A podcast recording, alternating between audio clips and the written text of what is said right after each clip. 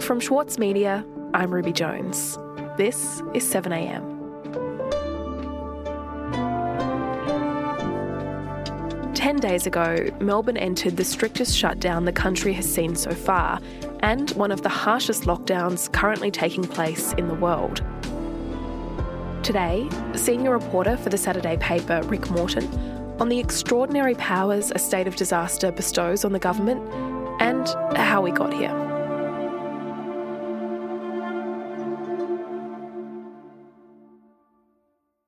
Rick, Victoria is currently in a state of disaster. Can you outline for me what that actually means?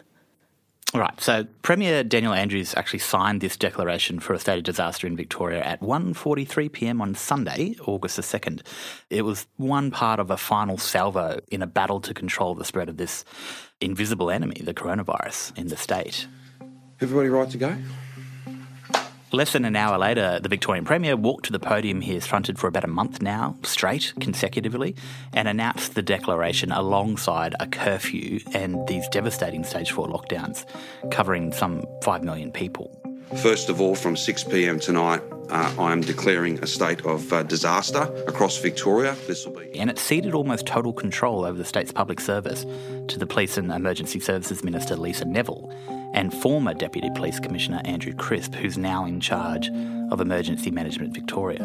Uh, there's a range of additional powers that the state of disaster gives you, but the state... Of... And now, Crisp is a delegate of the minister under this legislation, and he would have the power to, and I'm quoting from the legislation here, direct any government agency to do or refrain from doing any act or to exercise or perform or refrain from exercising or performing any function, power, duty or responsibility, and suspend any law or subordinate instrument that might ordinarily bind public servants. Uh, this means that uh, police and others have additional powers.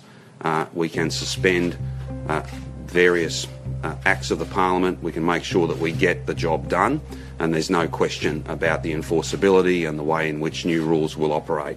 So the entire statute book of the state of Victoria has gone out the window under a state of disaster. Right, and those are, are fairly overarching powers then, and this is extraordinary, uh, really, this legal situation. So let's talk about what prompted the Victorian government to take this step. What information was it getting about the transmission of the virus? It's a really good question because um, a declaration can only be made once the Premier has been advised by the um, Police and Emergency Services Minister that the criteria are met. And um, we don't know exactly all of the advice that the state government was given in the lead up to that, but we do know that, you know, days before this was announced, officials knew that the stage three lockdowns across the city in Mitchell Shire had saved the state um, an estimated nine thousand to thirty-seven thousand infections between the second and the thirtieth of July. So it was working, but it was not enough to flatten the overall growth rate. So the data, which was, you know, eventually published in the Medical Journal of Australia, had been handed over to the Victorian and federal governments a few days earlier, so before they declared the state of disaster, so that, you know, they could see for themselves what needed to be done. And public health and vaccine researcher Alan Saul, who's an honorary fellow at the Burnett Institute and lead author on that M J A paper, told me without a fast reduction in numbers, there is a big risk that existing controls will not be sustainable. It's about sustainability of the program.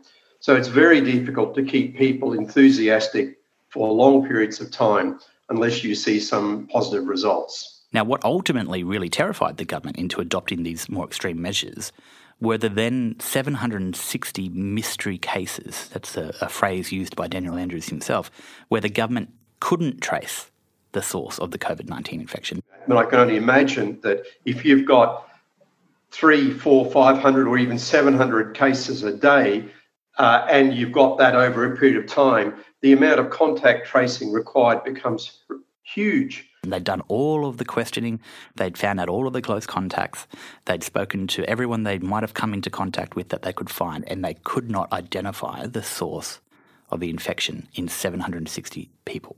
Mm. And so is that a, a failure of contact tracing, or is it just the case that the, there was no possible way for the contact tracers to be able to pin it down? Well, there were definitely failures early on in Victoria in contact tracing, and to some extent they're overwhelmed now, um, even though they've bolstered the team by, you know, fifteen hundred um, what they call coronavirus detectives, which is very um, quaint. Um, but at a certain point, you're only as good as the information you're getting from the people you're investigating. So if the person with coronavirus can't remember everywhere they've been, or you can't get a hold of, you know, the mobile number they've got for the person that they thought they spent some time with doesn't work and you can't find this person, then you're only as good as that information coming in. So it's a, it's a combination of manpower. Obviously, you need a huge team with these huge numbers, but also if you don't have the data, there's no magic. You can't go to a clairvoyant to find out where this thing has been. You're just you're just stuck. And that's when they, after all of those avenues have been exhausted, that's when they dump them in this mystery cases um, folder. And um, it's a huge folder, and it, that's a huge problem. Mm. So do we know what would have happened if Victoria had stayed on that, that same trajectory that it was on under the, the stage three restrictions?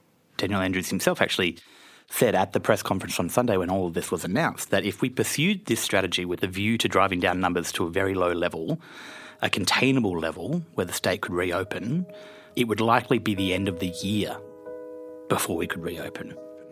That's a six-month strategy that is simply not going to work. Uh, therefore, we have to do more, and we have to do more right now. You know, he said the measures introduced with stage three for parts of Melbourne were impressively successful. And without them, if the growth rate prior to the restrictions had continued, we would be facing thousands of cases per day, not hundreds. The current rules uh, have avoided thousands and thousands of cases each day and then uh, thousands of people in hospital uh, and many more tragedies than we have seen. But it is not working fast enough.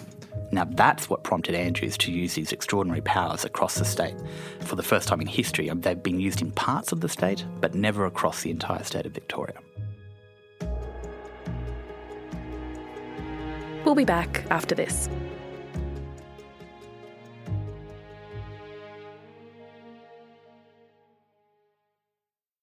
Need a reminder of what political leadership looks like? Australia's master of political satire, Jonathan Biggins, is back embodying the iconic Paul Keating, visionary, reformer and rabble-rouser. Due to overwhelming demand, one-man comedy The Gospel According to Paul is returning to the Opera House, on from the fourth to twenty-third of June for its final term ever. Secure your tickets now at sydney opera house dot com for an unforgettable evening. For longtime editor Winnie Dunn, there were a few rules she followed when writing her debut novel. I really don't subscribe to writing for the sake of, you know, trauma dumping or getting your trauma out. That's what a therapist is for, please. Please go see a therapist. We're very pro-therapy on yeah, Read This. Yeah, if, that's, no, if that's what you're using writing for. I'm Michael Williams, and on this week's very therapeutic episode of Read This, I chat with Winnie Dunn. Listen wherever you get your podcasts. Rick, we know that COVID nineteen case numbers were continuing to rise in Victoria, which was what prompted this, this stage four lockdown. But what exactly did the government want to do that it, it couldn't do without declaring a state of disaster? Well, that is the million-dollar question at this point. And to be quite honest with you, I don't think the state government knows exactly. Well, certainly it hasn't been able to articulate to me what extra powers it needed to justify this particular declaration.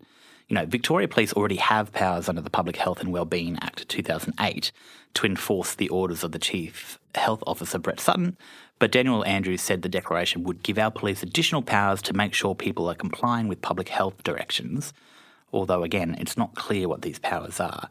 But, you know, experts I spoke to said the goal is really to eliminate any doubt about the more technical legalities that might be pushing up against some of the decisions the government wants to make during the pandemic. And if you're if you're thinking about it flexibly and you're in an emergency and you're the commissioner and you're coming in saying we need to get, you know, everyone from the D H H S contact tracing unit, we need to put them out into the community, and there's some weird law saying they can't actually work somewhere that doesn't have a lab or something like that, then all of a sudden you can't do something quickly. The Commissioner can actually suspend any Act of Parliament, any statute, if he gets pushback from the public service. Now, obviously that can be used for bad and good, and it's just a kind of a crapshoot, um, and we won't know what gets used until well after this thing is, is done and over. But, you know, the delegates in this case are immune from any civil or criminal penalty for their actions that are taken in, in good, genuine faith during the disaster itself. Right, okay. And Is there any precedent for, for a situation like this, Rick? Not across the entire state, but there is a precedent for not doing it more often than there is for doing it.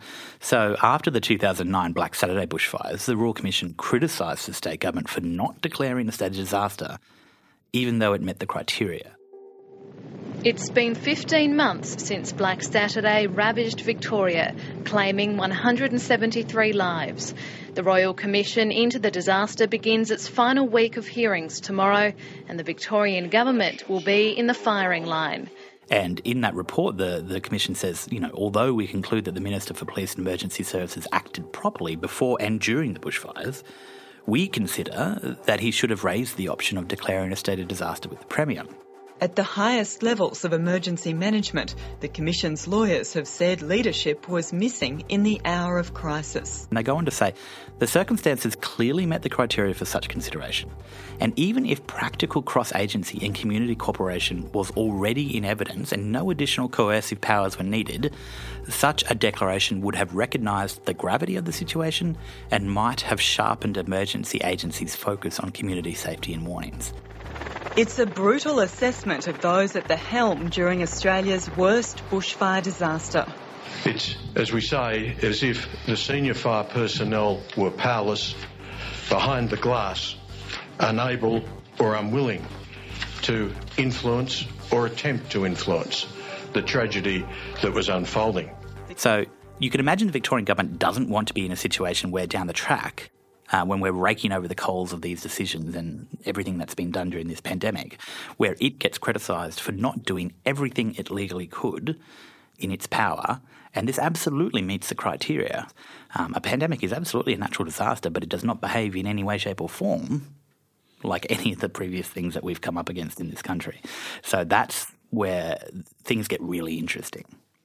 Rick, the question, I suppose, that all of this comes down to, in a sense, is will these strict new regulations work? Will all of this bring the numbers down in Victoria? Well, you know, it's been a haunting and at times bizarre week in Victoria. You've got the Premier posting photos from traffic monitoring um, cameras showing completely empty freeways and major arterial roads in Melbourne with the caption, "Thank you." And you've got you know, the leadership kind of walking this delicate balance between tough control measures and hoping that compliance fatigue or even exasperation doesn't continue to take hold in the community. If this drags on, people get bored and then they get angry and then they just stop complying.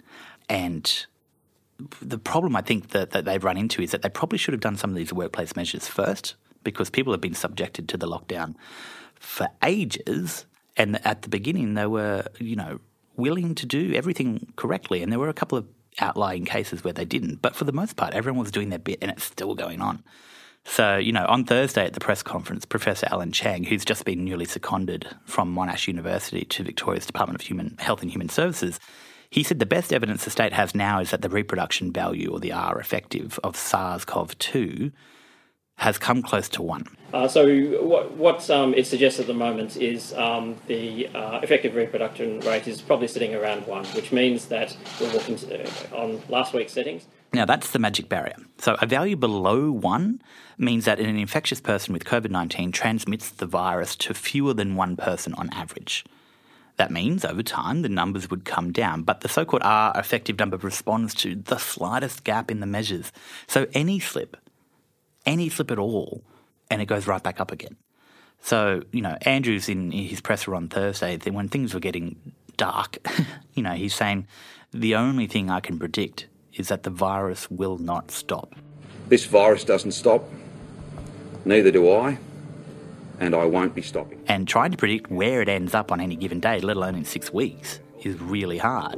Well, I'll boldly predict there'll be further outbreaks and there'll be further positive cases. This is not a binary thing. It's not an absolute thing. But he said, you know, if people don't all accept that we are in this together, whether we like that fact or not, we will not drive these numbers down. This is the only way we will drive down movement and therefore the number of cases and therefore get to the other, the other side of this. And I think if we don't in six weeks, then that really is inconceivable, because... They've they've shot their last shot, I think, short of welding the doors shut like happened in China.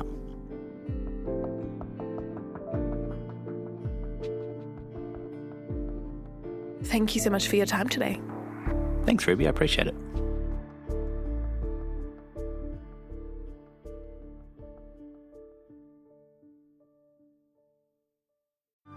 Mahler's music embodies the very essence of humanity. Experience his epic Song of the Earth with the Australian Chamber Orchestra, Richard Tognetti and internationally acclaimed opera stars Stuart Skelton and Catherine Carby.